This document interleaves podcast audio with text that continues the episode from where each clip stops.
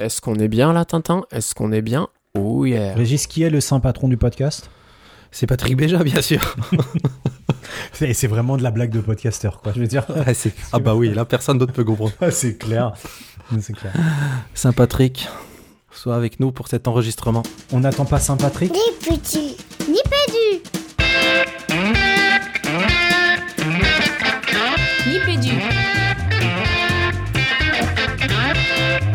podcast. Le podcast, École. éducation, Numérique.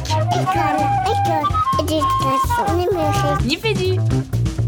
Ni pédu, ni pédu. Bienvenue dans Nipédu. Nipédu, épisode 127. Et dans cet épisode, on va vous causer formation, on va vous parler de développement professionnel, tout ça autour de la dernière conférence de comparaison internationale du CNESCO, le Centre national d'études des systèmes scolaires. Ce soir, comme une bonne vieille émission studio, en tout cas c'est nous qui l'appelons comme ça, on est trois. Et je retrouve euh, à ma droite, à l'image, puisque nous on a, la chance d'avoir l'image, je retrouve Jean-Phi et je lui dis salut Jean-Phi et tout de suite je le mets sur le grill en demandant euh, j'espère que tu vas bien et, quelle est ta, ton actu numérique du moment Jean-Phi? Hey, salut Régis, je vais très bien. J'espère que toi aussi déjà. Et puis, euh, écoute, déjà, euh, je profite que tu me donnes la parole. Je vais, je vais hacker ce micro d'emblée. Déjà, il faut que je fasse un petit erratum parce que tout le monde croit maintenant que je ne savais pas connecter mon téléphone à ma voiture. J'aurais dû un peu mieux formuler cette affaire. Je voulais juste dire que je découvrais le CarPlay. Donc, c'est-à-dire la petite appli qui te permet d'avoir ton l'écran de ton iPhone sur ton écran de voiture. C'était ça que je découvrais et que je trouvais fort. Et vu que Jacques le micro, je le garde maintenant. J'ai une actu pour ce mois-ci qui est que euh, mon boulot m'a payé un iPad Pro et je vous parle ce soir avec un nouveau setup euh, avec euh, mon iPad Pro et mon ordinateur et que euh, je dois avouer que Max c'est cher, c'est pas moi qui le paye et que euh, la synchronisation entre le téléphone, l'iPad et l'ordi, c'est quand même vraiment kiffant. on, on sent Jean-Phi que ça fait un mois qu'il ruminait ce truc de, de son actu numérique du mois dernier où, où il deux, est passé deux pour, mois, deux mois. pour l'homme Bluetooth, ouais, deux mois. Donc, euh, on voit que t'es passé, euh, t'as fait une, véritable révolution, quoi. De la découverte du Bluetooth à l'iPad Pro, euh, bravo Ah, ouais. c'est impressionnant. Salut Fabien Aubard, et, et toi alors? J'espère que tu vas bien, et, et quel est ton actu numérique du moment? Ben, écoute, ça va, ça va très bien, Régis. Je suis content euh, d'être euh, pour ce nouvel épisode à vos côtés, d'être dans la place et je dirais même dans la workplace parce que en ce moment, je suis en train de tester euh, l'espace de travail collaboratif de chez Facebook, mais ne le dites pas trop fort, euh, qui s'appelle Workplace. D'accord, Oh, ça, donne, ça, donne, ça me donnerait presque envie, mais j'avoue que Facebook, euh, j'y arrive toujours pas, donc euh, tu, tu, nous- tu, tu m'en parleras en- un, peu plus, un peu plus solidement en off, j'ai j'ai hâte. Avec grand plaisir. Eh ben, écoutez, puisque vous ne me le demandez pas, ma petite actu numérique du moment, c'est que ce soir, j'étraîne du, du, du matériel, donc j'espère que tout va bien se passer, qu'il ne va pas y avoir de coupure, une mauvaise qualité de son ou, ou quelque chose qui va sauter. J'allais dire de mon côté comme de- du côté de Jean-Phi, où on étraîne pas mal de nouveaux matos, et, et on doit dire que ça n'avait pas l'air de rassurer Fabien au démarrage de, de cette émission, mais tout va bien se passer. Nipédu, le seul podcast où les deux, deux podcasteurs sur trois changent leur setup dans une même émission. Bravo les gars, je vous aime. Rien ne nous arrête. On aime, on aime prendre des risques. Sans filet chez Euh, Nipédu. C'est exactement ça. Euh, ben, puisque tu as la parole, Fabien, est-ce que tu nous donnerais un petit peu le, sommaire de l'émission? Mais avec grand plaisir, tu l'as annoncé tout à l'heure, c'est une émission euh, on ne peut plus euh, classique. On reste dans notre zone de confort ce soir avec, euh, avec une parole au auditeur pour avoir quelques retours, quelques-uns des nombreux retours que vous nous avez fait le plaisir de formuler depuis la dernière émission. Il y aura, on rentrera dans le vif du dossier avec une première chronique qui sera signée de ta main, Régis. Ensuite, la traditionnelle pause où on va un peu s'infiltrer dans le quotidien d'une euh, d'une collègue en collège. Ensuite, euh, eh bien, ce sera euh, votre serviteur qui aura l'honneur de vous proposer sa chronique pour cet épisode dédié à la formation et aux comparaisons internationales sur les modèles de formation. La récré que vous avez, vous attendez tous avec impatience, la récré de Jean, alias Papa, à quoi tu joues. Et puis, on finira à tout seigneur, tout honneur, the last but not the least. Vous le savez, nous ne sommes que la première partie de Jean-Philippe Maître qui viendra clore le dossier du mois. Et puis, on finira avec l'inspiration, coup de cœur, coup de gueule, as usual. Ah, quelle, belle, quelle belle présentation. Et je vous propose euh, qu'on entre tout de suite dans, dans, dans le cœur de l'émission avec la parole au poditeur. La parole au poditeur. La parole au poditeur. La parole au poditeur. Alors, parole aux auditeurs, euh, eh ben, on a comme d'habitude fait la curation un petit peu de, des différents réseaux du site, de, LinkedIn, de Twitter, euh, où on reçoit quelques, retours qui nous font toujours super plaisir. Donc, on a choisi de vous en lire, euh, chacun un pour ce soir. Et je crois qu'on commence avec, ah ben, avec toi, Fabien. Et avec moi et avec Laurent alias Lestad-Cross sur Twitter qui nous dit suite à l'émission 126 encore un épisode très riche et très dense. Euh, explorer les pistes de formation des enseignants mériterait bien une émission entière, à mon humble avis. Eh bien, figure-toi, euh, Laurent, qu'il suffit de demander, puisqu'on consacre cette émission 127 à la formation, et puis un petit peu à toi. Je crois qu'on reparlera de toi un petit peu plus tard. Euh, toujours sur Twitter, euh, Jean-Phi?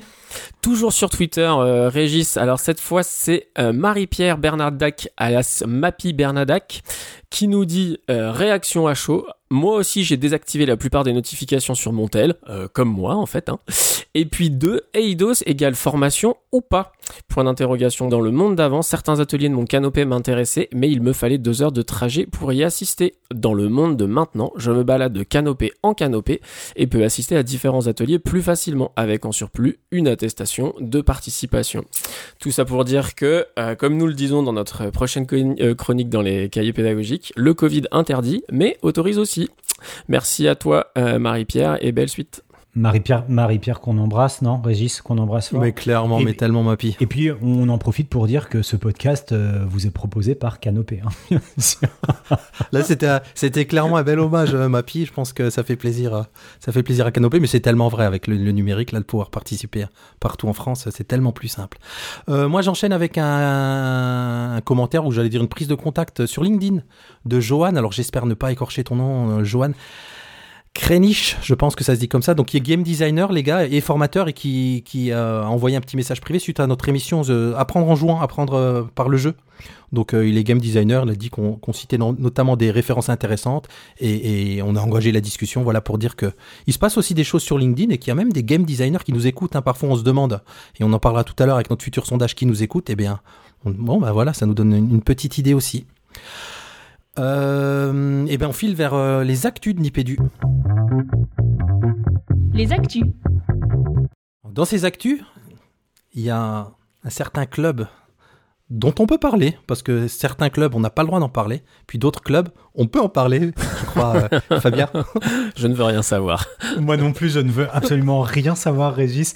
Mais effectivement, on va vous parler du, on va vous parler de notre petite, euh, notre petite dada du, mo- du moment. C'est, c'est le club Nipédu. Donc, on vous en a déjà parlé lors de la précédente émission. En tout cas, de mémoire, c'était une insiste de ta part, euh, Régis, puisque les choses avaient évolué depuis, euh, depuis ce qu'on en avait dit. Alors, le club Nipédu, qu'est-ce que c'est? C'est un rendez-vous hebdomadaire tous ensemble à l'heure du goûter le lundi à 17h30.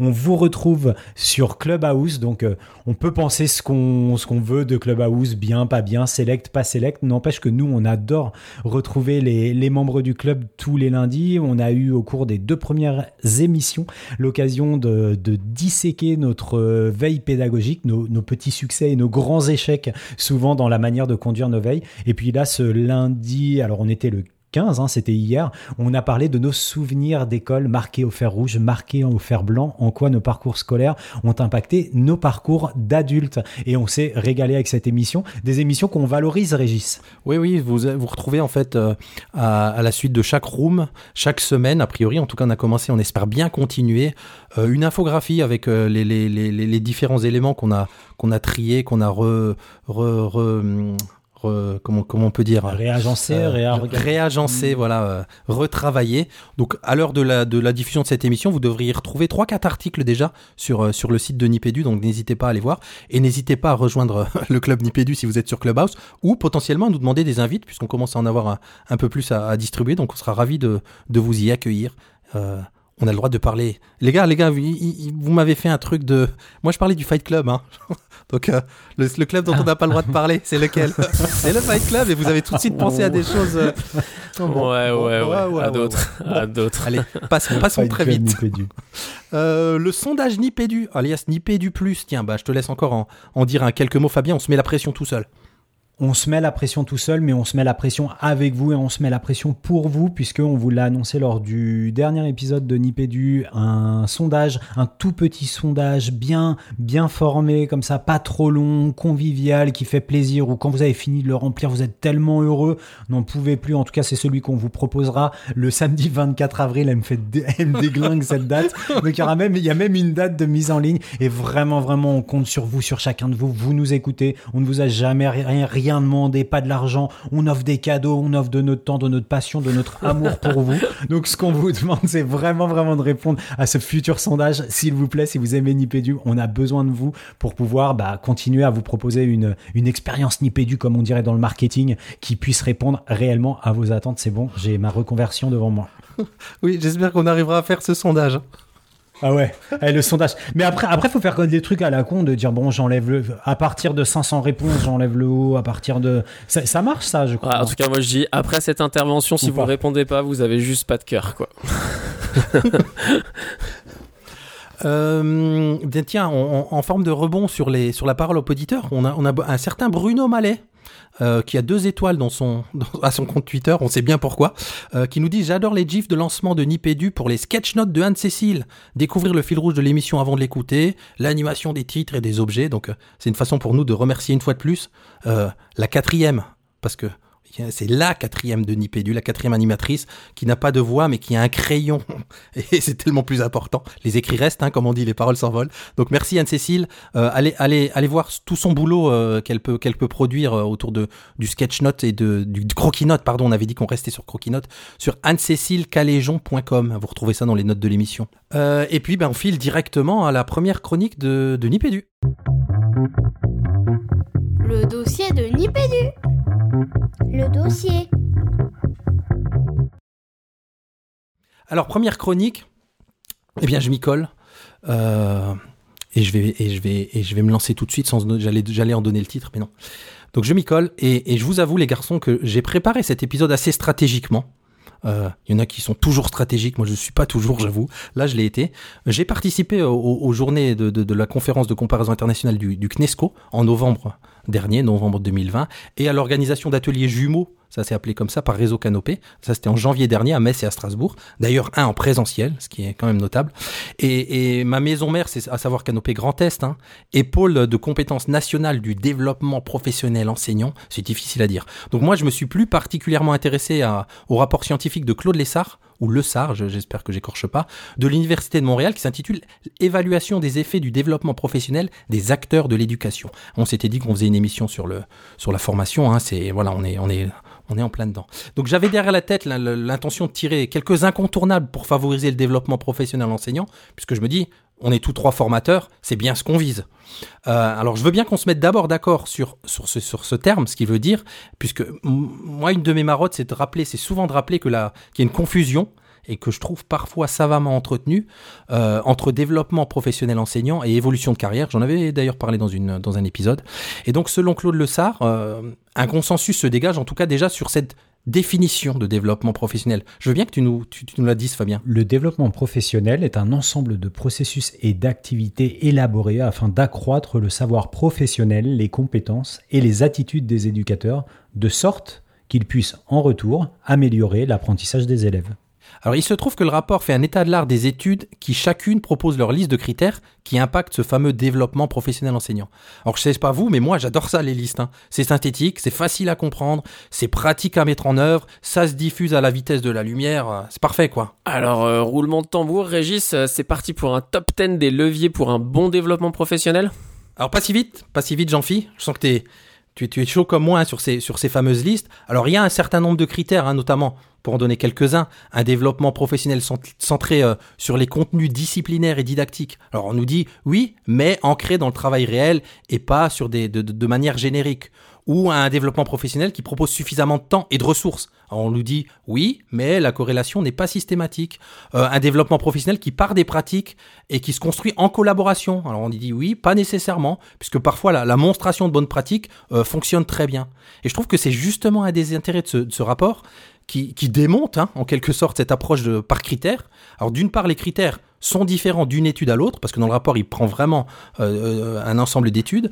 Et d'autre part, en y regardant de près, il nous dit que quand certains éléments se retrouvent dans plusieurs études, en fait, ils recouvrent pas le même degré de d'importance, encore moins parfois les mêmes réalités de mise en œuvre, et elles sont très souvent sujets à interprétations variées par les chercheurs, par les enseignants, par la hiérarchie.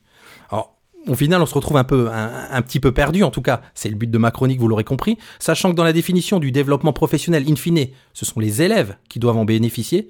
Moi, ma question, enfin la question que j'ai envie de vous soumettre pour lancer la discussion, en tout cas, c'est comment diable nous, les formateurs, on peut contribuer au développement professionnel enseignant sans travailler à l'aveugle? Dis le renard.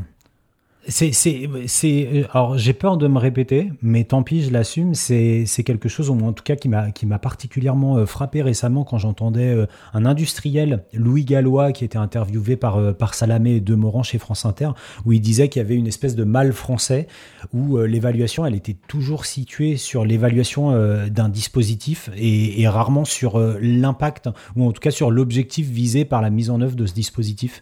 Et c'est vrai qu'en formation, on a toujours cette question de de Jean-Philippe, tu pourras nous en dire plus, hein, de, l'impact ici de, la formation, mais à hauteur d'enseignants formés et jamais en termes d'impact sur les sur ceux qui restent les cibles et les bénéficiaires, on va dire, de ces actions de formation qui ne sont pas les enseignants, mais qui, qui sont les élèves. Donc je comprends ce questionnement final qui est le tien, euh, Régis, et je le trouve extrêmement intéressant.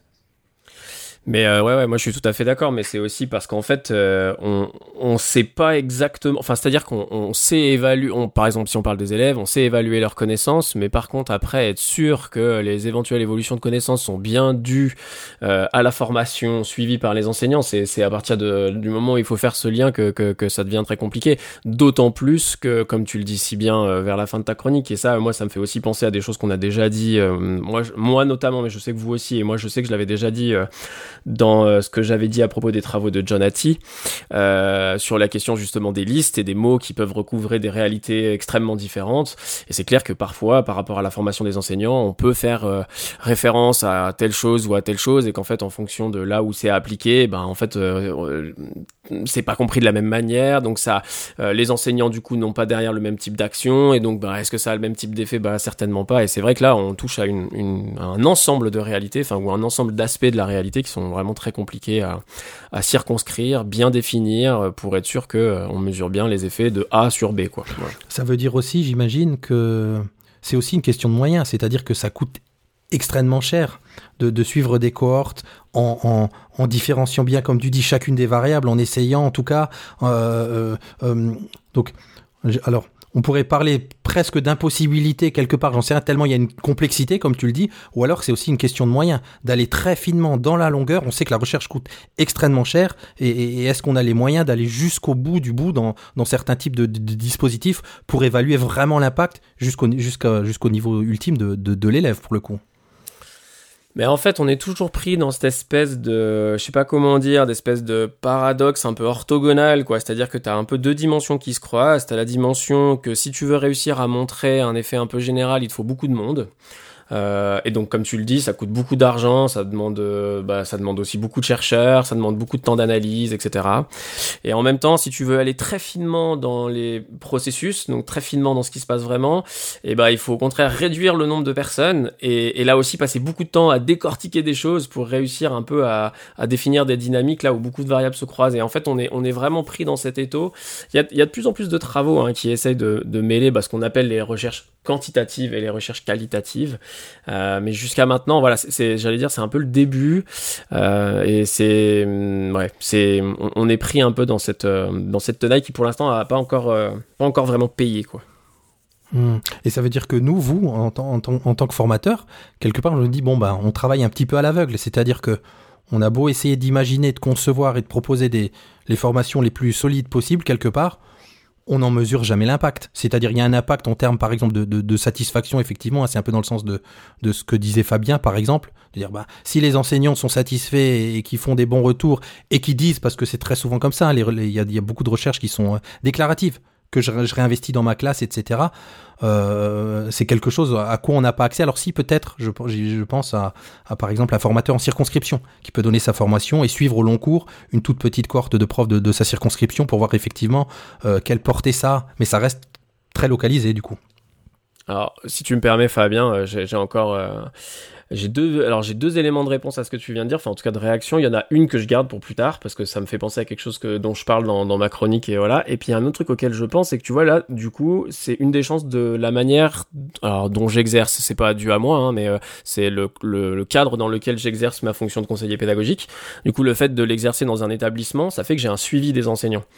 Et, et du coup, ça, ça pour le coup, alors euh, en plus, il s'avère qu'ayant euh, à la fois la, la, casquette de conseiller pédagogique et de chercheur, euh, on a monté avec un collègue, tu vois, un petit dispositif de recherche où avec des enseignants qu'on suit, et eh ben on suit les cohortes d'étudiants, donc les différentes cohortes d'étudiants, et on essaye de voir d'une part l'évolution sur les pratiques de l'enseignant et d'autre part sur euh, les résultats de, de la cohorte d'étudiants à l'examen euh, du cours en question, tu vois.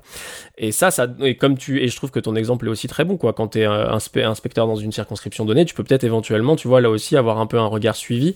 Et du coup, c'est, je, tends la, petite perche qui me mènera un peu plus tard à, ma chronique, c'est la question du local en fait. C'est dès lors que tu, bosses en tant que chercheur ou en tant que, que formateur, en fait, hein, j'allais dire, avec une corde d'enseignants que tu suis, de manière un peu longitudinale, là peut-être que tu peux mesurer l'effet et que t'es pas tant à l'aveugle que ça, mais par contre t'es sur du local.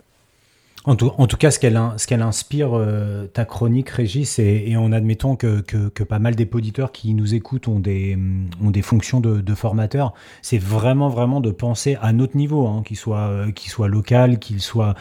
Comment est-ce qu'on évalue euh, la formation, on n'ira pas jusqu'à l'impact sur les élèves puisque euh, Jean-Philippe nous disait que les variables sont bien trop importantes et, les biais seraient bien trop nombreux. Et je pense qu'il y a une technicité derrière ça euh, ou des effets de, volume qui, qui, sont qui sont pas maîtrisables pour nous.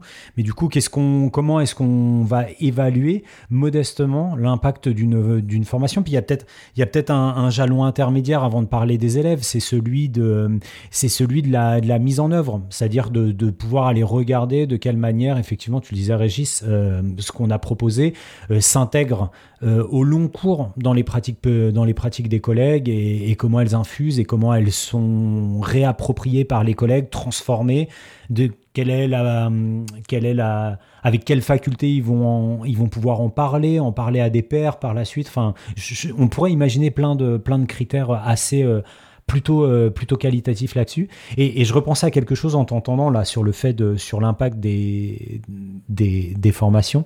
Je, je me souviens d'avoir vécu avec toi un colloque euh, Régis autour de la didactique de l'orthographe où on avait des retours. Je ne sais plus si l'étude était de d'Elisabeth Lebeau et de Jacques Crinon.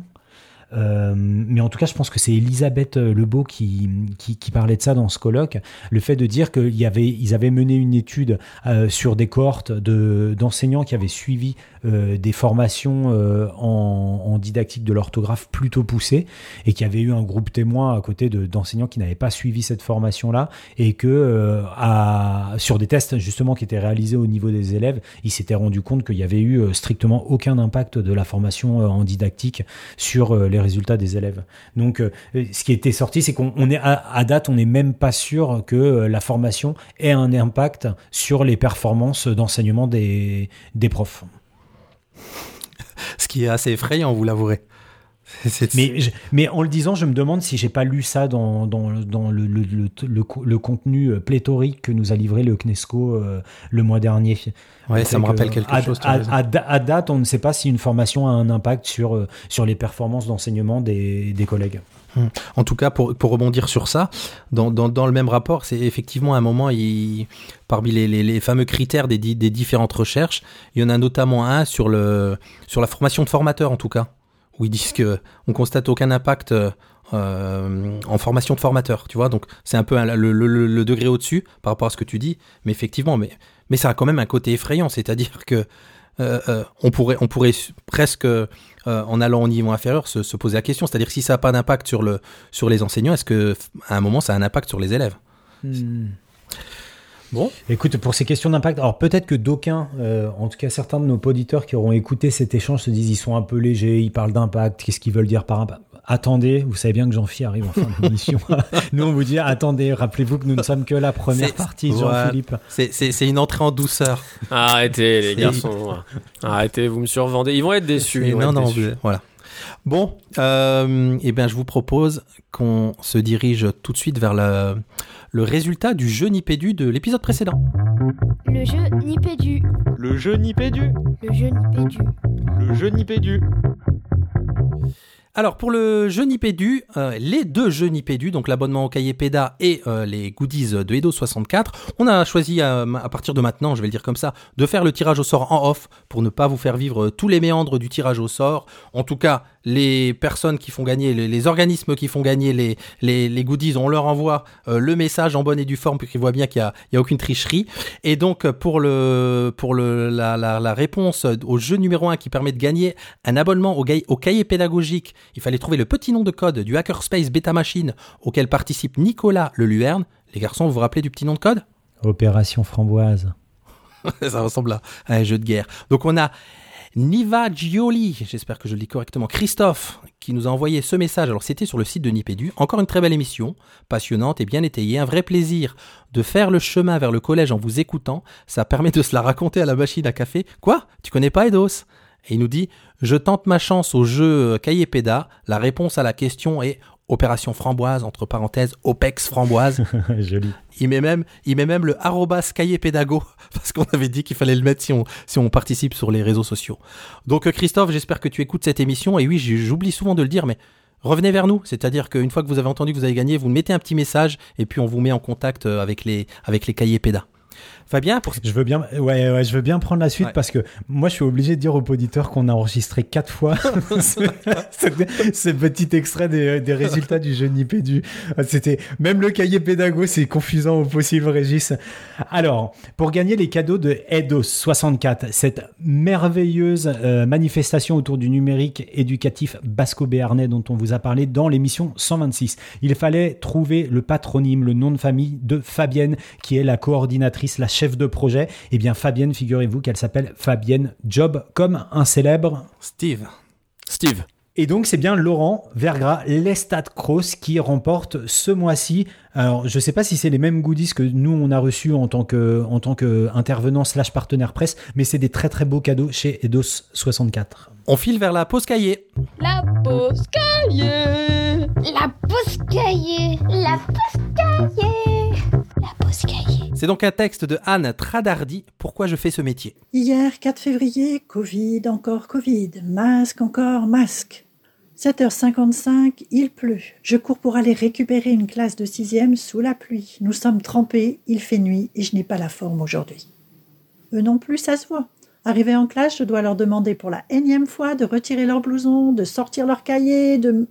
Mais où est le paquet de photocopies que j'ai préparé et si bien rangé hier? Je fouille, ah le voilà.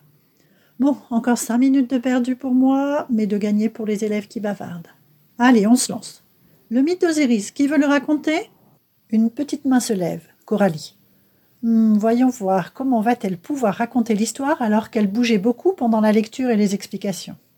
Allez, vas-y Coralie, dis-nous tout. Et tout est raconté en quelques instants. Aucune erreur sur les noms des dieux, des déesses. La classe l'écoute avec beaucoup d'attention. Les sourires reviennent, les doigts se lèvent. Derrière mon masque, je souris. Dommage qu'Aurélie ne peut pas le voir. Comme je me félicite de lui avoir donné la parole. Merci Coralie.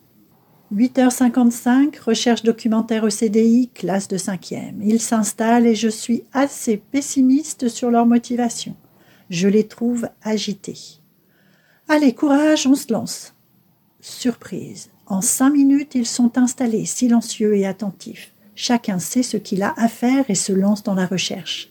J'ai pu passer dans tous les groupes. Petit moment de bonheur que je savoure. 10h30, atelier de fluence avec la classe de 5e. Marius, 13 ans, élève de SECPA, section d'enseignement général et professionnel adapté, est arrivé de Roumanie il y a 4 ans. Il se fait beaucoup remarquer par son comportement insolent. Il a été exclu deux fois deux journées du collège pour fait de violence. Oh putain, je suis trop nul, j'arrive pas à lire, ça m'énerve. Regarde ton score, Marius, 108 mots en une minute. La semaine dernière, tu étais à 77 mots. On peut dire que tu progresses, non? Ah ouais, madame, c'est vrai. Et puis je sais quand même lire. Mais est-ce que je vais avoir mon bac? Ce n'est pas la première fois que tu parles du bac. Pourquoi tiens-tu tant à avoir le bac? C'est papa qui veut que j'ai le bac. Il m'a dit que je ne peux pas passer le permis si j'ai pas le bac. Eh bien non, Marius, on n'est pas obligé d'avoir le bac pour passer le permis. Il y a plein de conducteurs qui n'ont pas le bac. Mais il y a d'autres examens à passer quand tu es à l'école, et tu pourras alors apprendre un métier et te payer le permis. Tu voudras qu'on en reparle? Ah oui, super, madame. Allez vite, on relit. Je veux aller là, vous voyez? 120. 11 heures. Je sais pourquoi je fais ce métier. Alors ce mois-ci, on vous parle des, cahiers pédago et de leur euh, campagne Eloasso pour financer euh, leur nouveau site web, le site des, crapes cahiers pédagogiques.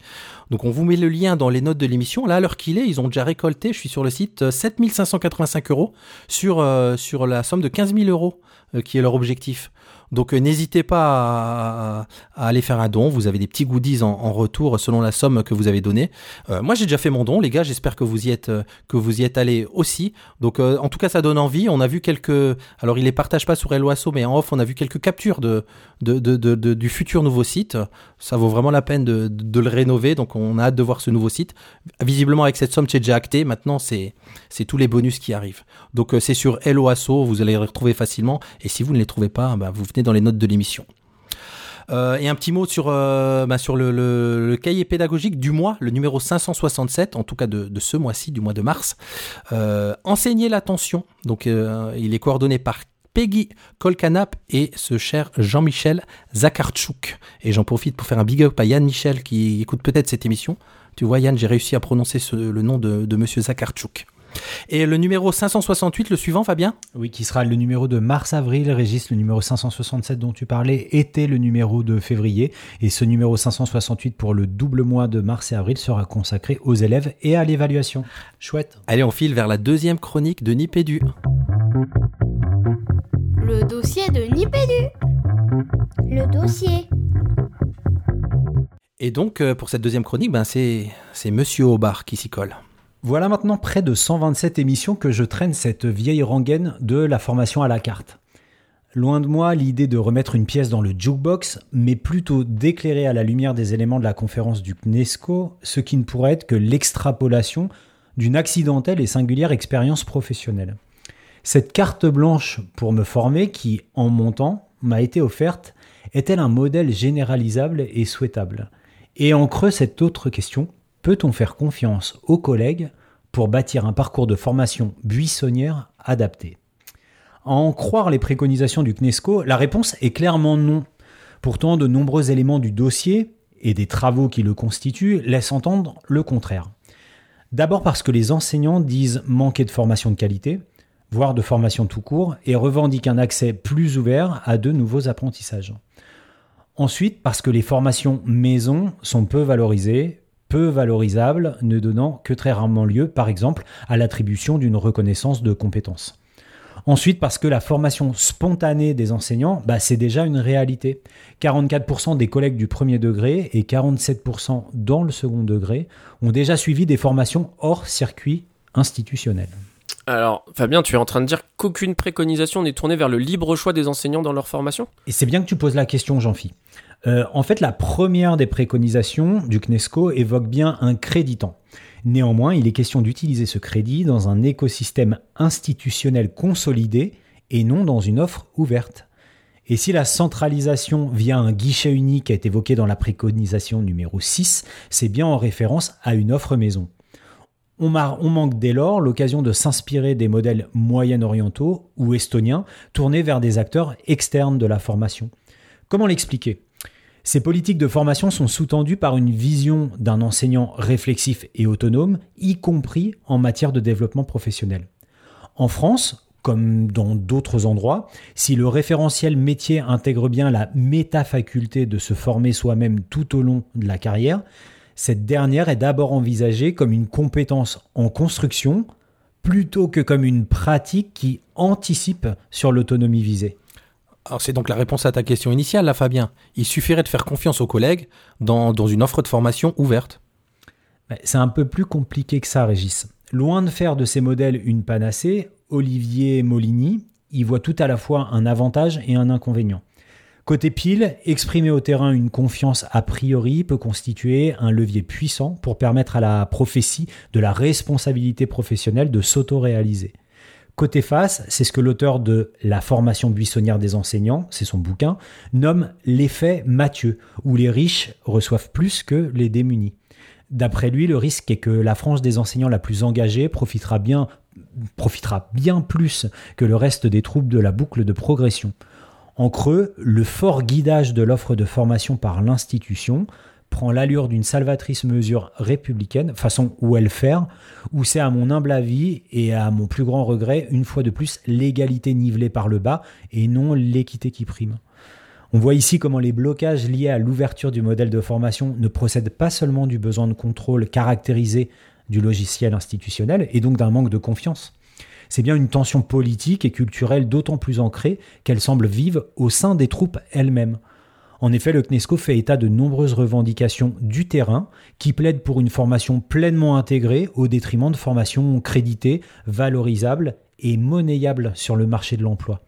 Au-delà des confiances et des preuves de confiance, il reste fondamental en matière de formation, comme ailleurs d'ailleurs, d'apprendre à se faire confiance. Alors moi je commence par dire euh, bravo. Moi je, je trouve euh, c'est une très belle chronique, euh, cher ami. Ah, je suis touché, tu me gênes.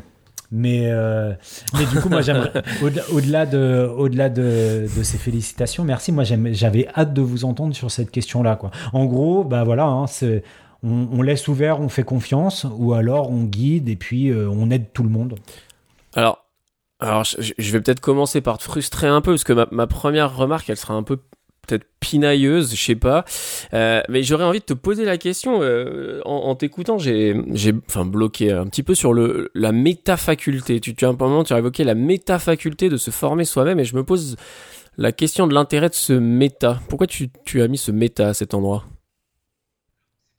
Alors, c'est pas moi qui l'ai mis, c'est le terme exact qui est, est utilisé par euh, Olivier Molini dans un des trois rapports scientifiques qui constituent, euh, qui cette synthèse du CNESCO. Donc, pourquoi métafaculté Effectivement, on le voit.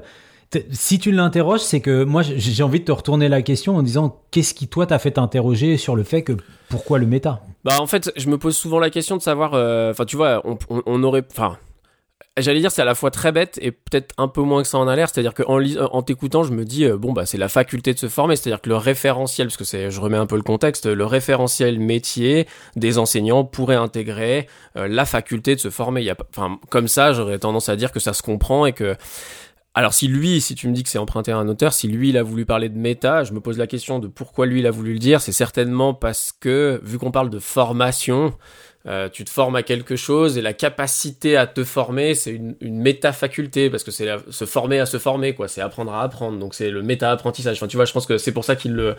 Mais ça repose la question à chaque fois qu'on met ce mot méta quoi, euh, comme métacognition d'ailleurs. Est-ce que euh, est-ce que le fait de réfléchir sur soi, ou de réfléchir sur la cognition, ou la faculté d'avoir une faculté, est-ce que ça appelle à un autre type de faculté? Est-ce qu'elle est méta pour autant? Je, je, sais pas, hein, mais je pense que c'est un peu la question que je que je soulevais. Mais en tout cas, je savais pas que c'était de quelqu'un. Enfin, tu vois, je, voulais savoir si c'était toi qui avais fait ce choix-là. En tout cas, c'est intéressant ce que tu dis parce que j'ai plus le et malheureusement j'ai plus l'intitulé exact de, de l'item du référentiel de compétences des professeurs qui mentionne euh, cette cette on va dire cette faculté à se former. Est-ce que quelque part on peut la lire comme euh, la, la capacité de de se former à se former? J'aime bien du coup que tu mettes cette deuxième couche parce que là c'est intéressant. Et, et c'est et c'est et c'est complètement l'idée de de cette de cette chronique, c'est de se dire est-ce que ce qu'on cherche chez l'enseignant c'est la capacité de se former, la faculté de se former? Et est-ce que la faculté de se former elle intègre le fait de de de de, de bien appréhender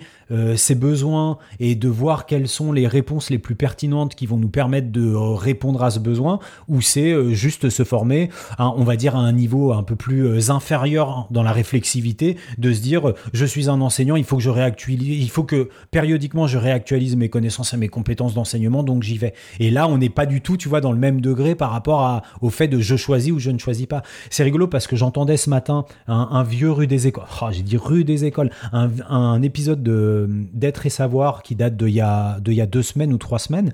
Et en fait, on avait un représentant syndical qui disait qu'aujourd'hui, et surtout en parlant des collègues du second degré, que le second degré étant le, le parent pauvre de la formation beaucoup plus que le premier degré, disait de toute manière, on ne se forme pas à des savoirs scientifiques ou on ne se forme pas sur au niveau du, du collectif local pour répondre à des besoins d'établissement par exemple.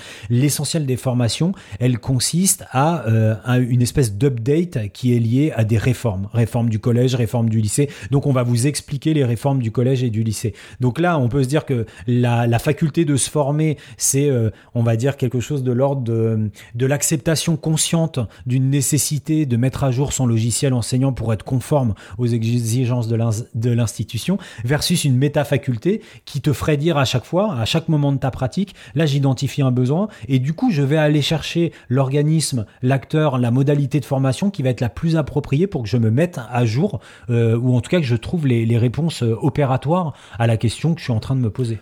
Ouais, mais alors tu vois, pour, moi, si je suis ton raisonnement, euh, si tu veux, comme tu l'as dit, mettre à jour son logiciel en allant écouter ce qu'on a à nous dire sur la dernière réforme, c'est pas, c'est même pas de la réflexivité. Enfin, tu vois, c'est, faut alors je vais le dire, c'est le niveau zéro quoi. Enfin, tu vois, c'est pour moi dès lors par contre que tu rentres dans la réflexion de te dire, ok, euh, bon, j'ai mis à jour mon logiciel, mais moi j'ai envie d'actualiser ma pratique avec, euh, euh, on va dire les derniers savoirs de la recherche ou euh, les dernières pratiques qui qui fonctionnent ou ce genre de choses.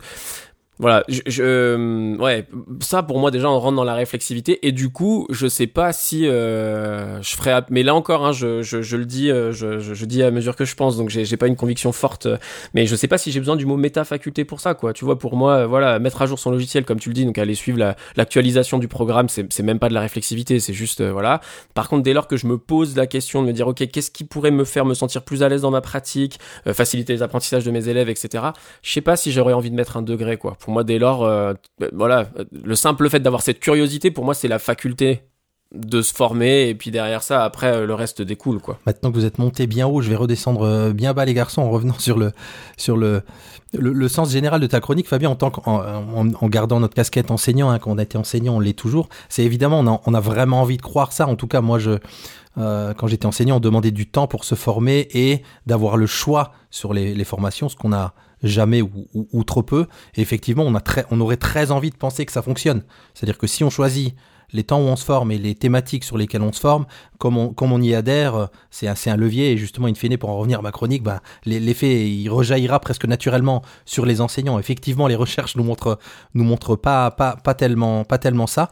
Et, pendant que vous parliez, j'ai recherché tout à l'heure un petit peu là dans, le dossier que moi j'ai lu plus, en détail et vient sur deux, et ça met en tension ce que vous dites, sur deux, de manière actuelle, en tout cas deux leviers euh, actuels euh, qui ont l'air de fonctionner, enfin, il dit pas comme ça, qui, sont prometteurs, voilà, on va le dire comme ça, comme ils aiment bien dire parfois les chercheurs, pour le développement professionnel et le levier de formation pour les profs, c'est les, communautés d'apprentissage professionnel d'un côté, c'est-à-dire en gros, euh, les, enfin voilà, je vais, je vais pas pitcher ça, mais les, profs qui travailleraient plutôt entre eux, et le deuxième, c'est la direction d'établissement et le leadership. Et on a là un peu en tension de, en creux ce que tu dis dans, ton, dans, ta, dans ta chronique, Fabien, c'est bah, c'est peut-être où on met le curseur. hein. Je sais que euh, Jean-Philippe aime bien cette notion de curseur et du coup je l'aime bien aussi. De entre on une certaine liberté et en tension quand même avec bah c'est une institution et et, et, il, y a il y a de l'horizontalité et il y a de la verticalité aussi et, et, et où on met le curseur. Moi j'ai plus l'impression que le curseur il penche trop toujours du même côté plus que de dire voilà laissons plus de temps aux enseignants et, les, et, et- et le choix de se former on le voit très très peu ça finalement Euh, tu vois enfin moi je l'ai pas vu beaucoup dans ma carrière quoi. on m'a pas beaucoup laissé le choix sur les formations et sur les durées de formation euh. Il me semble que c'est important de rappeler à ce moment-là le, un chiffre qu'on retrouve à, pas mal d'endroits du, du dossier du CNESCO, c'est que pour 52% des enseignants du premier degré, les contenus de formation étaient imposés sur la totalité des 18 heures de formation obligatoire en 2018-2019 et 2019-2020.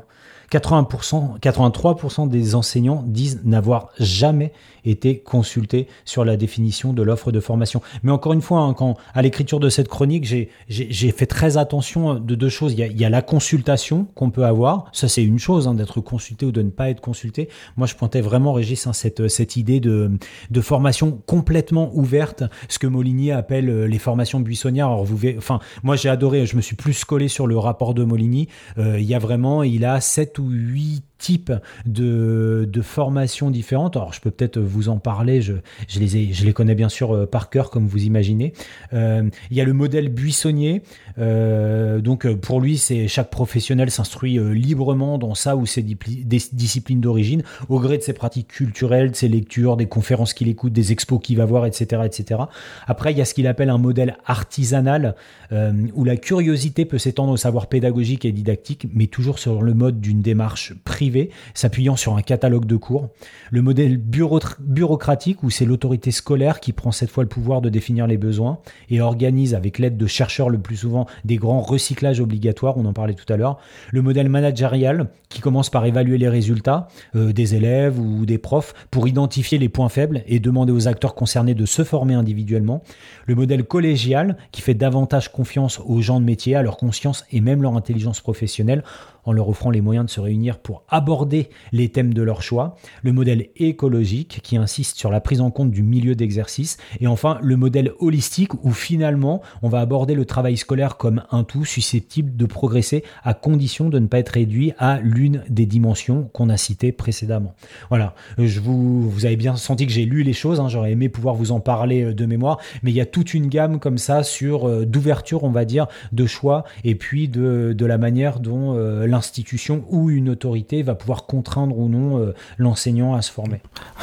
Oui, alors tu, tu vois, tu parles de, tu parles de, de, de, de, ben, de fameux curseur entre contrainte et, et, et, et, liberté.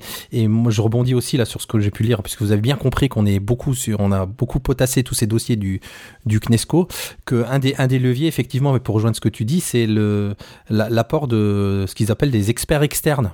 Alors externe au sens de externe à, l'institution, qui a l'air d'être un, un des leviers en tout cas qui, qui, peut être fonctionnel en tout cas dans certaines recherches autour du, de, du, développement professionnel. Moi ça me questionne dans le sens où qu'est-ce que ça veut dire un, un, un expert externe, tu vois?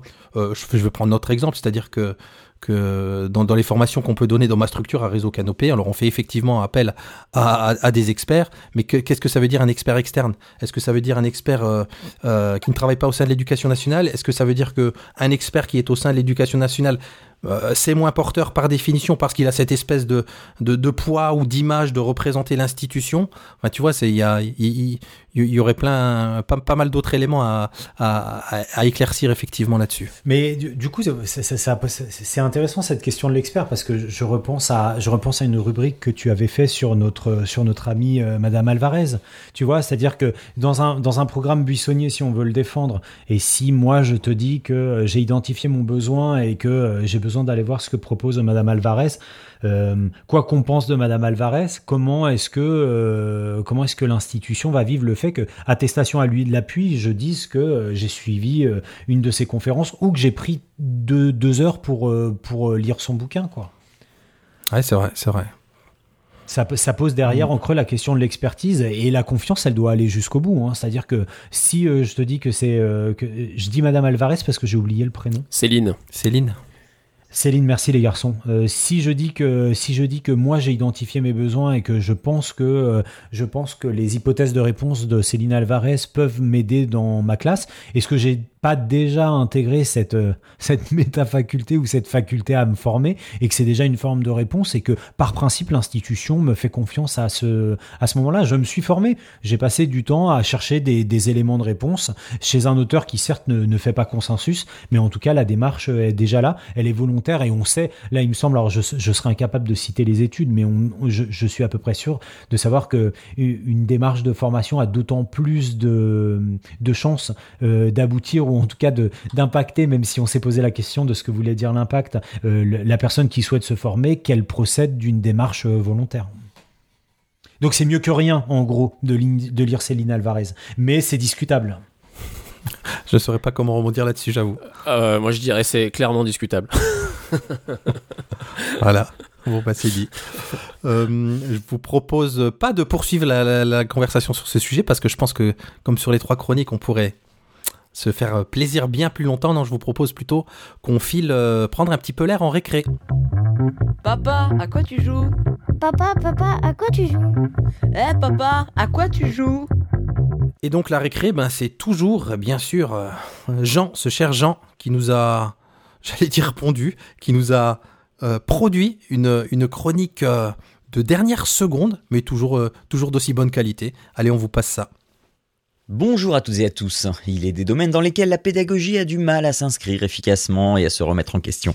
Et le jeu vidéo en fait partie. Nous avons pourtant largement traité le sujet de la pédagogie en s'amusant, le serious gaming, la ludification des apprentissages. Mais on arrive souvent au constat que même si c'est cool, c'est souvent décevant du point de vue des apprentissages car l'apport reste néanmoins maigre. Si le sujet vous intéresse, hein, je vous renvoie une fois de plus vers l'incroyable Romain Vincent qui a passé plusieurs années de sa vie sur le sujet. Mais une lueur d'espoir pointe le bout de son nez, puisque pendant les dernières vacances est sortie la toute première version alpha, entendez par là que le jeu est très très loin d'être fini, la toute première version alpha de Power un jeu euh, Powers pardon, un jeu pour apprendre imaginé par Emmanuel Freund, un des cofondateurs de Blade, la société française de cloud computing Shadow, dont je suis un fervent utilisateur. Bref, Powers est bien parti pour être l'exception en termes de jeu pour apprendre parce que ses créateurs ont su et savent toujours s'entourer de personnes aux compétences pertinentes pour une telle production. Alors, qu'est-ce qui différencie Powers d'un serious game ou d'un jeu avec des trucs à apprendre dedans?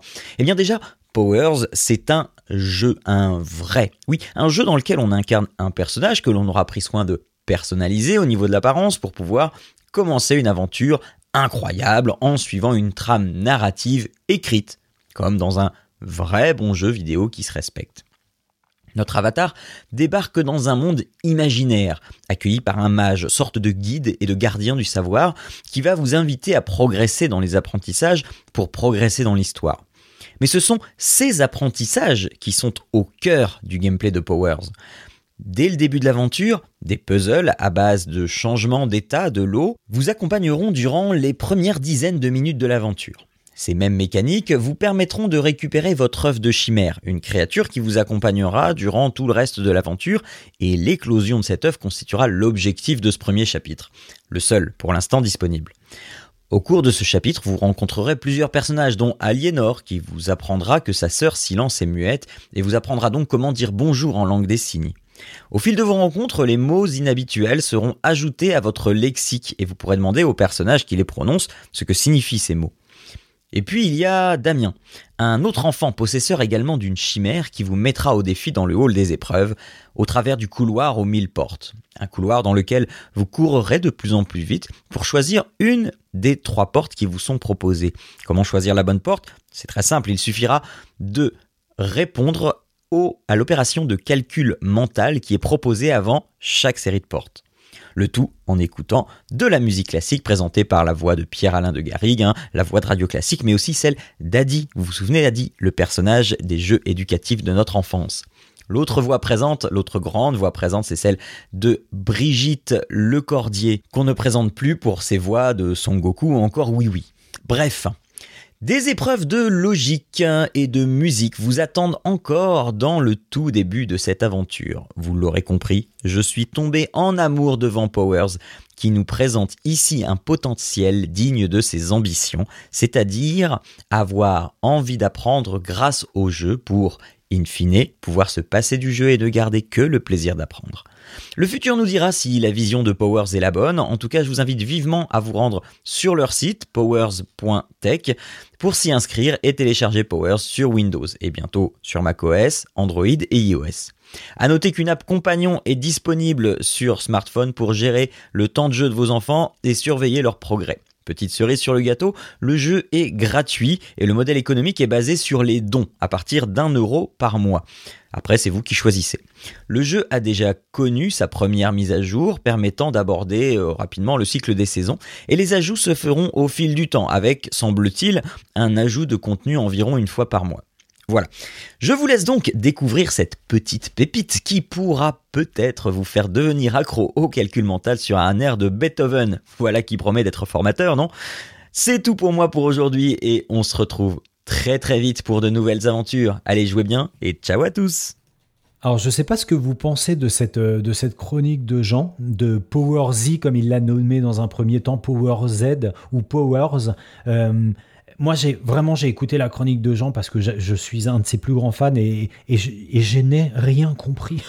je n'ai rien compris à cette chronique, donc je suis j'ai filé sur euh, sur la homepage de euh, de Powers et euh, en lisant les éléments qui étaient donnés, je n'ai toujours rien compris au jeu. Donc, ce que je vous propose vraiment, c'est d'aller tester. En tout cas, ça donne vraiment vraiment vraiment envie. hein. L'interface, elle est elle est elle est juste magnifique. Je vois que c'est un téléchargement de jeu, donc moi je suis assez avare de de mes, de, de mes gigas et de mon disque dur. Donc là, je télécharge pas, mais, mais franchement, si vous voulez faire des retours, faites-nous des retours. Comme on peut vous inviter aussi à, bah, soutenir, euh, on vous le dit chaque mois, euh, notre ami Jean euh, sur son podcast www.papapodcast.fr pour aller écouter le reste de sa production. Et pour le soutenir, je le disais, c'est désormais un Patreon où vous retrouverez le projet de Jean sous le nom de Papa Podcast. Voilà, c'est aussi simple que ça, Régis. Allez, on garde le power et on passe à la troisième chronique de Nipédu. Le dossier de Nipédu. Le dossier. C'est le power au cube pour la troisième chronique de Nipédu avec euh, Jean-Philippe Maître.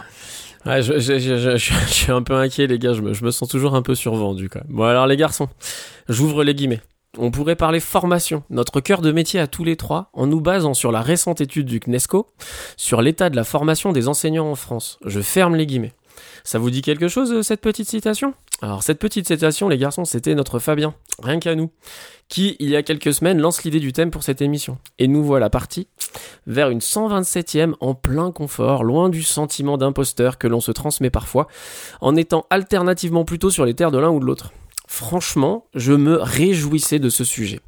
Jusqu'à ce que je me lance effectivement dans la lecture des 10 rapports du CNESCO pour préparer la présente intervention. Là, je dois bien le reconnaître, je déchante quelque peu. Alors, euh, la liste est longue des griefs que je pourrais énoncer contre ces écrits. Mais pour tenter de correctement les justifier dans le temps qui m'est imparti, je vais me limiter à en présenter deux. D'abord, les comparaisons internationales. Mon avis tient en une phrase. Ce n'est pas parce que ça marche ailleurs que cela marchera chez nous. C'est un truisme et je suis convaincu que les auteurs le savent tout aussi bien, si ce n'est mieux, que moi. Mais aucune mise en garde. Prenons un des exemples étrangers cités, les Lesson Studies développés au Japon. Il s'agit d'un protocole de recherche-action. Un groupe d'enseignants et de chercheurs procède à l'observation et l'étude de séquences d'enseignement données par des enseignants du groupe. Puis, par processus itératif sur plusieurs années, ils affinent ce qui semble être les pratiques les plus efficaces pour l'objet d'enseignement dont il est question. Alors je ne sais pas précisément pourquoi cela marche au Japon, mais je sais pourquoi cela marche en Suisse, où le protocole est en fort développement. Le système éducatif suisse, comme vous le savez, est décentralisé. La formation initiale comme continue ainsi que le recrutement sont locaux. Ainsi, la formation continue est assurée, par la même institution que la formation initiale. Les groupes d'enseignants, affiliés à des formateurs qui sont aussi chercheurs et souvent des anciens enseignants eux-mêmes, se constituent donc au plus tôt, par affinité et opportunité, au sein d'un contexte très très largement partagé. Autant de raisons pour que ce protocole de Lesson Studies soit bien plus difficile à mettre en place et ou bien moins performant en France. Deuxième point, rendu encore plus saillant par le premier, l'absence quasi intégrale d'intérêt prêté au contenu même des formations de nos collègues enseignants. En intimant peut-être à juste titre, les enseignants en guise de formation de s'observer et de se faire observer par l'intermédiaire des Lesson Studies, le CNESCO fait briller l'absence dans ses propres travaux de données d'observation effectives de la formation des enseignants questionnaire autodéclaré, méta-analyse dont un des rapports souligne lui-même les limites, tout au plus un rapide commentaire sur l'inadéquation de formation largement ex cathedra. Point. De ce rapport, nous n'apprenons rien de ce qui est effectivement fait ou dit dans ces formations.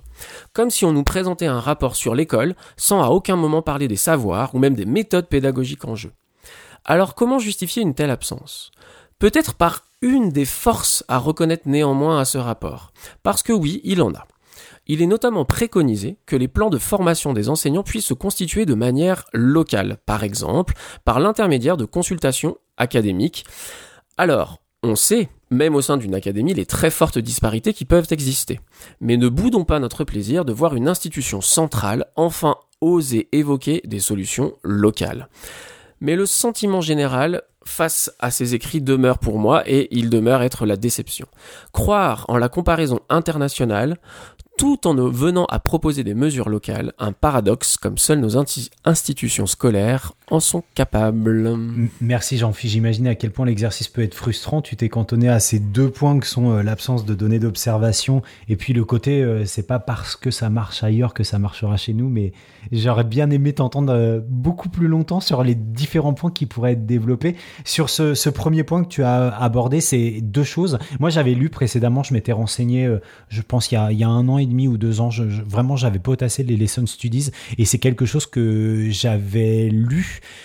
euh, où les limites du dispositif qui à l'époque était beaucoup présenté comme une espèce de panacée de formation étaient complètement recontextualisées et où les auteurs euh, expliquaient que pour des raisons euh, euh, structurelles et culturelles, euh, comme tu les décrivais en Suisse, hein, je pense que je pense que les raisons étaient assez proches. On avait un modèle qui qui collait euh, plutôt bien versus effectivement sur un fonctionnement très très jacobin comme celui qu'on peut connaître en France. On a l'impression vraiment de, de quelque chose d'assez d'assez calqué. Euh, voilà, donc euh, moi je te moi je te suis plutôt sur ce côté-là. Et ça me fait penser à Régis, une discussion qu'on a eu quelques il y a quelques temps parce que je me suis amusé à décortiquer le dernier référentiel de compétences des des collègues qué- québécois. Et donc du coup moi tout enthousiaste euh, j'appelle Régis en lui disant que j'ai trouvé un truc génial. Et je sais que Régis est, est très très circonspect dès qu'il entend quelqu'un dire j'ai vu quelque chose ailleurs et j'ai trouvé ça génial. Et voilà. Donc avec ce biais de se dire ce biais très franco-français d'après ce que j'entends ici de se dire euh, c'est fait ailleurs donc c'est forcément bien et puis bah, le, cor- le, le corollaire de ça ce que tu annonces dans la première partie de ta chronique de euh, euh, ça marche ailleurs, donc ça marchera ici, avec toutes ces variables sur lesquelles tu attires souvent notre attention, qui font la complexité de, l'éducation avec un grand E. Alors moi, je, veux bien revenir sur la conclusion quand tu dis croire en la comparaison internationale tout en en venant à proposer des mesures locales. Un paradoxe des, quand tu parles d'institutions scolaires. C'est l'institution qui veut mettre ça en pratique, mais là c'est plutôt le comment dire quand tu, englobes dans l'institution le CNESCO en fait quelque part, qui lui se à dire euh, je voilà je parle des choses, moi je, je, je fais quelques préconisations, mais il ne il ne nous dit pas euh, euh, voilà ce qui marche à l'international et si on faisait pareil en France. Mais l'institution le le prend parfois comme ça, c'est plutôt dans ce sens-là non?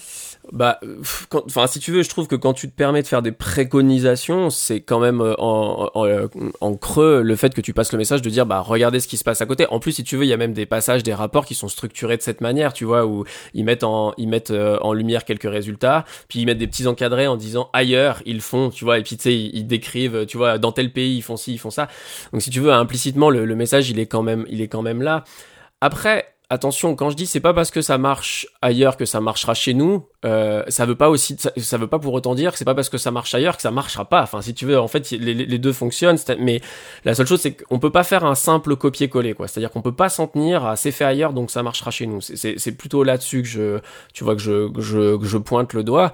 Euh, typiquement, peut-être que les lesson studies, on peut s'en inspirer pour faire quelque chose, pour mettre quelque chose en, euh, en place en France qui qui serait un plus, mais clairement, en tout cas, en l'état, enfin, pour moi, c'est, c'est, enfin, je pense que ça peut pas prendre, quoi. Alors, par contre, comme je le dis, quoi. Après, si tu le penses à un niveau local, avec un groupe qui pourrait se suivre, euh, alors peut-être pas dès la formation initiale, mais dès la sortie, euh, dès la sortie de la formation, peut-être quelque chose, tu vois, tu mets en place un suivi, euh, des gens qui se connaissent. On, on en revient à la question des communautés de pratique, tu vois, de dire, euh, tu te connais, tu te crées un vocabulaire au moins commun, où tu arrives à mieux comprendre les, les, j'allais dire les, les, les, les finesses un peu du langage euh, que tu partages avec un petit groupe, etc. Et ça, ça, ça, ça peut être, euh, ça peut être formateur et et peut-être, mais euh, voilà. En tout cas, euh, ça demande de prendre des précautions. Et en effet, euh, je, même si euh, voilà, le CNESCO n'est pas directement euh, l'éducation nationale en tant que telle, euh, ça n'empêche que quand il se présente comme ça avec des préconisations, ça donne un peu l'impression de dire ok, on, se compare, on prend des, on prend des résultats à l'international, on essaye de les impulser, enfin d'en tirer des préconisations, ça, donne un peu ce, sentiment-là. Alors j'ai l'impression, je voudrais pas dire de bêtises pour aller dans le sens de ce que tu dis, et Fabien parlait plus précisément des, des, des lesson studies, que c'est un peu ce qui est fait avec les constellations qui, qui, qui se Bien passent en France en maths et en français. Ça a l'air largement inspiré des, Mm. des, des, des, des lesson studies, mais on va dire à, à, à adapter enfin à la, à la sauce française quelque part. Avec le paradoxe de effectivement on commence quand même à, à sortir des, des recherches qui montrent que les lesson studies euh, ça fonctionne finalement pas si bien que ça non plus quoi. Il y a aussi toujours ce côté de c'est ça rejoint ce que tu disais toi Fabien tout à l'heure de ça a l'air toujours tellement tellement bien ailleurs tellement mieux. Enfin que quelque on a on a envie de tester on a envie de de plaquer et d'adapter mais et, et finalement on se rend compte que parfois le modèle original lui-même revient en arrière au moment où nous seulement quelque part et ben on se dit que c'est génial et qu'on y va quoi. Mais de toute façon, on en revient toujours à la même chose, et puis c'est quelque chose aussi qu'on se dit régulièrement, c'est-à-dire qu'il faut arrêter de croire, dans, dès qu'on parle d'éducation, que ce soit d'ailleurs éducation, enfin tu vois, formation des élèves ou formation des enseignants, il faut arrêter de croire en la panacée, en fait, c'est tout simplement. C'est-à-dire que tout, euh, quelque part quand tu dis, tu vois, je- mais c'est marrant, parce que je lisais une thèse sur les lesson studies, pas plus tard que cet après-midi, et tu vois, sa conclusion, c'était justement un peu de dire ça, c'est-à-dire que oui, il y a des limites, mais il y a des points positifs et donc en fait bah il faut ni en faire une révolution au début ni euh, le jeter euh, le jeter à la poubelle à la fin quoi il faut il faut juste dès le début prendre les choses avec ses forces et ses faiblesses et surtout avec euh, Comment je l'adapte à mon contexte Alors, est-ce que mon contexte c'est la France? Est-ce que c'est la Creuse? Est-ce que c'est euh, l'Europe? Enfin, j'en sais rien. Tu vois, ça dépend des échelles. Mais, euh, mais en tout cas, il, voilà, c'est il faut prendre les choses avec mesure. Et tu vois, je- ça me fait penser à la, à la une de il y a quelques mois de, de Philosophie Magazine qui était euh, l'éloge de la nuance. Voilà, bah moi j'en suis, j'en suis toujours là en fait un petit peu quoi. L'éloge de la nuance, voilà, ça me plaît bien. Non, euh, je dirais même que tu en es l'incarnation. Avec ce... Pour moi, tu es, tu es ce, ce curseur de, de la nuance. Euh. Bon, bah, vous, vous- Ouais, mais ça- et moi- moi, ça me fait penser juste, pour, pour- excuse-moi Régis, pour rebondir là-dessus, je, je vais citer quelqu'un d'autre. Je vais citer Chantal Thomas, moi. Euh, la reine de la dentelle, qui disait, euh, qui disait le pire dans la mode, c'est la tendance.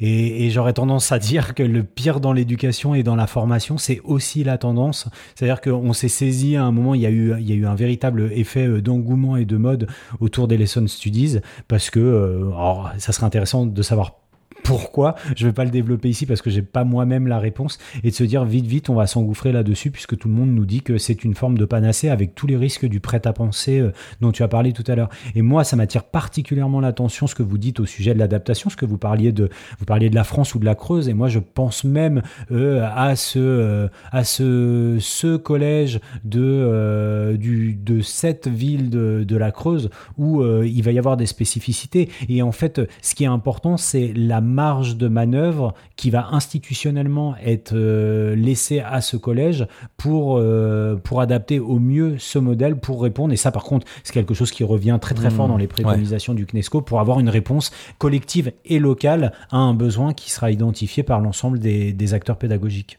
ou, ou, ou de la direction ou de la vie scolaire Et etc. ça, je suis tout à fait d'accord. Et c'est aussi pour ça tout à l'heure, tu vois, que je mentionnais la question des communautés de pratique. Pour moi, c'est-à-dire si tu arrives à créer un groupe qui a un contexte partagé et qui travaille sur le long terme, je pense que tu arrives à des effets. Tu vois, euh, on parlait aussi tout à l'heure un peu plus tôt euh, dans, dans le cadre de ta rubrique et de, celle de Régis de la question des, des effets de la formation. Euh, bah, tu vois, je pense que là, les effets, déjà, euh, tu contrôles beaucoup plus de variables si tu es sur un temps long avec un petit groupe qui partage un contexte. Tu vois. Et là, je pense que ça devient plus facile de contrôler les variables et après d'avoir potentiellement dans un temps, euh, après quelques années de travail, l'ambition de se dire, ok, là, je peux commencer à mesurer les effets que ça a eu sur ma pratique et in fine, éventuellement, sur, euh, sur les apprentissages. on n'est pas bien là l'a pas bouclé la boucle bah oui, tellement. Ah, je crois qu'on est bien. Alors, après tout ce jus de cerveau, je vous propose qu'on file vers le jeu Nipédu. 127. Le jeu Nipédu. Le jeu Nipédu. Le jeu Nipédu. Le jeu Nipédu. Donc, comme d'habitude, pour participer au jeu Nipédu, c'est simple. Quel que soit l'endroit où vous nous trouvez, si c'est sur un réseau, vous mettez le hashtag Nipédu et la question elle va à Nipédu. Si c'est sur le site, vous nous dites que vous parlez du jeu Nipédu. Si c'est sur LinkedIn, pareil, pas de souci. Juste hashtag Nipédu. Et la question difficile de ce mois est Bon, Alors, on, a été très très sérieux ce soir et on va continuer à être sérieux euh, et très académique euh, avec cette question. On va vous demander pour gagner un an d'abonnement au cahier pédagogique. Messieurs, dames, accrochez-vous, je vous avais bien entendu, un an d'abonnement au cahier pédagogique, c'est juste énorme. De nous donner, le, on en a cité deux pendant l'émission de mémoire les garçons, mais de, de, de nous donner le nom de l'un des trois auteurs des rapports scientifiques sur lesquels le CNESCO a, euh, a fait reposer euh, son rapport, sa synthèse. Voilà donc le nom de l'un des trois auteurs des rapports scientifiques qui constituent le euh, dossier du CNESCO sur la formation et le développement professionnel des enseignants. Eh bien, on, on file vers inspiration, coup de cœur, coup de gueule. Inspiration, Inspiration. coup de cœur, Coup de cœur. coup de gueule, coup de gueule. Alors je commence et je crois que c'est la première fois en 127 épisodes, j'en suis à peu près sûr en fait, je dis je crois. Euh, J'ai jamais mis de coup de griffe ou de... Mais là c'est un triple coup de boule. Je vous parle souvent de, de science-fiction.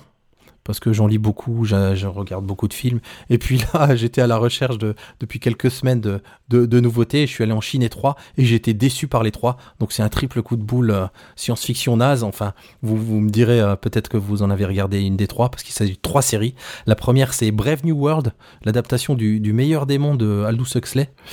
Euh, vraiment, relisez, relisez plutôt le, le bouquin parce que c'est ça, fait ça fait ça fait plutôt mal. J'ai pas envie de m'épancher parce que c'est un triple coup de boule sur sur chacun des trois. Donc euh, non, relisez plutôt le bouquin. Euh, il y en a une autre dont, j'attendais beaucoup parce que j'en ai vu beaucoup de com. C'est Raised by Wolves, euh, produit par, par Ridley Scott et les premiers épisodes sont sont même réalisés par lui. Et là, j'avoue que même dans le dans, dans le design des premiers épisodes, euh, c'est ça m'a fait ça m'a fait ça m'a vraiment fait mal au cœur quoi. Donc j'ai essayé, j'avoue, je me suis accroché, j'ai regardé deux trois épisodes, Ah, même la, la, la mythologie qu'il essaye de développer, enfin je vois, c'est c'est voilà. Alors là pour le coup, allez regarder plutôt regardez plutôt Alien. Et je précise sans vous endormir pour Fabien, qui est la seule Salaud, personne au monde qui s'adore même devant Alien. quoi. Devant Donc, euh, toute, devant, oui, devant toute la saga. c'est à inadmissible. Ouais, c'est clair là. Euh, et troisième série, je l'ai gardée pour la fin parce que je pense que c'est la pire. Enfin, en tout cas pour moi, Lovecraft Country. Alors c'est pas du Lovecraft, hein, Oh, c'est c'est l'adaptation du- mauvais. Oh là Ouais. là. C'est l'adaptation du, du roman éponyme. euh, et ouf, voilà pour le coup, ben encore une fois, relisez Lovecraft. Voilà, euh, je l'ai jamais fait, mais ça me fait du bien. Ça me fait du bien, les garçons. Alors je sais pas si, si toi, Jean-Philippe, t'en connais une des trois, t'en as vu une des trois ou non? Non, enfin, alors j'ai entendu parler de Raised by Wolves, mais euh, j'ai les autres, j'en avais jamais entendu parler. J'en ai vu aucune des trois, donc euh, rien à dire. Hormis que de toute façon, revoir Alien est, est un bon conseil. Voilà. ça, Quel est voilà. ton épisode préféré euh, Jean-Philippe Alors figure-toi que moi je suis à contre-courant. Mon préféré c'est le 3, je crois. Ah, j'aime bien aussi. Vas-y, Jean-Philippe, à toi de jouer. Alors euh, ouais, moi j'ai j'ai un alors c'est un, un, un petit coup de cœur. Enfin c'est c'est plus une inspiration qu'un coup de cœur, mais c'est un peu les deux. Euh, je me suis lancé. euh, bah, c'est un peu comme l'anomalie quoi. C'est-à-dire que tu- le dernier concours, je me suis lancé dans la dernière série euh, Bobo. Oh, Euh, à savoir, euh, euh, euh, je me suis lancé dans En thérapie, donc euh, qui est euh, qui est issu de, de, de bah, c'est voilà, c'est beaucoup vendu comme Toledano et Nakash. Hein. Bon, il y a quand même pas mal de monde derrière. Il y a une belle équipe de scénaristes aussi. Donc Toledano et Nakash, c'est euh, c'est hors norme, c'est euh, surtout euh, intouchable, etc. Euh, donc En thérapie, c'est une euh, donc ils ont décidé de reprendre une série euh, israélienne qui s'appelle BPT Pool, euh, qui avait déjà qui a donné. J'ai appris d'ailleurs, je savais qu'il y avait eu une version américaine, mais j'ai appris qu'il y avait surtout eu 17 versions différentes en tout euh, reprises par euh, différents pays euh, à chaque fois. Donc là, c'est la version française. Euh, donc le pitch, c'est un un, un En fait, tu, tu chaque épisode, c'est euh, une séance d'analyse et donc il y a tu suis euh, cinq personnes, euh, dont lui-même qui se fait lui-même analyser euh, comme tout bon analyste quoi.